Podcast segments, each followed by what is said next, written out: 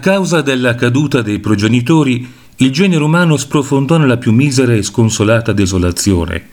Il peccato, con le sue amare conseguenze, gravò con un peso schiacciante sui figli di Eva esiliati dal Paradiso. Solamente Dio poteva aiutare e salvare l'umanità decaduta.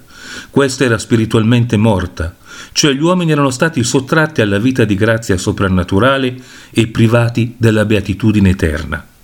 Perciò con le proprie forze non erano più in grado di far ammendere la colpa del castigo per conciliare la divina giustizia, e tantomeno erano in grado di riguadagnare la grazia della figliolanza di Dio e di meritare nuovamente l'eredità del cielo.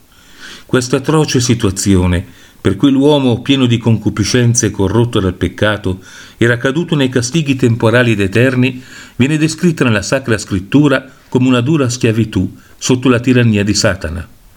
Tramite il sacrificio e la sua morte, Cristo ha liberato la povera e infelice umanità da tutti questi mali. Infatti sulla croce egli ha compiuto la piena espiazione per tutti i peccati del mondo e ci ha meritato tutti i tesori della grazia.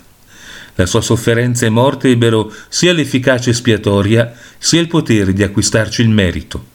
Tramite il tesoro di riparazione e di merito del sacrificio della croce, Cristo estinse per noi il riscatto dovuto alla divina giustizia in modo così glorioso che Dio ci liberò dalla schiavitù di Satana e ci assunse nuovamente come suoi figli.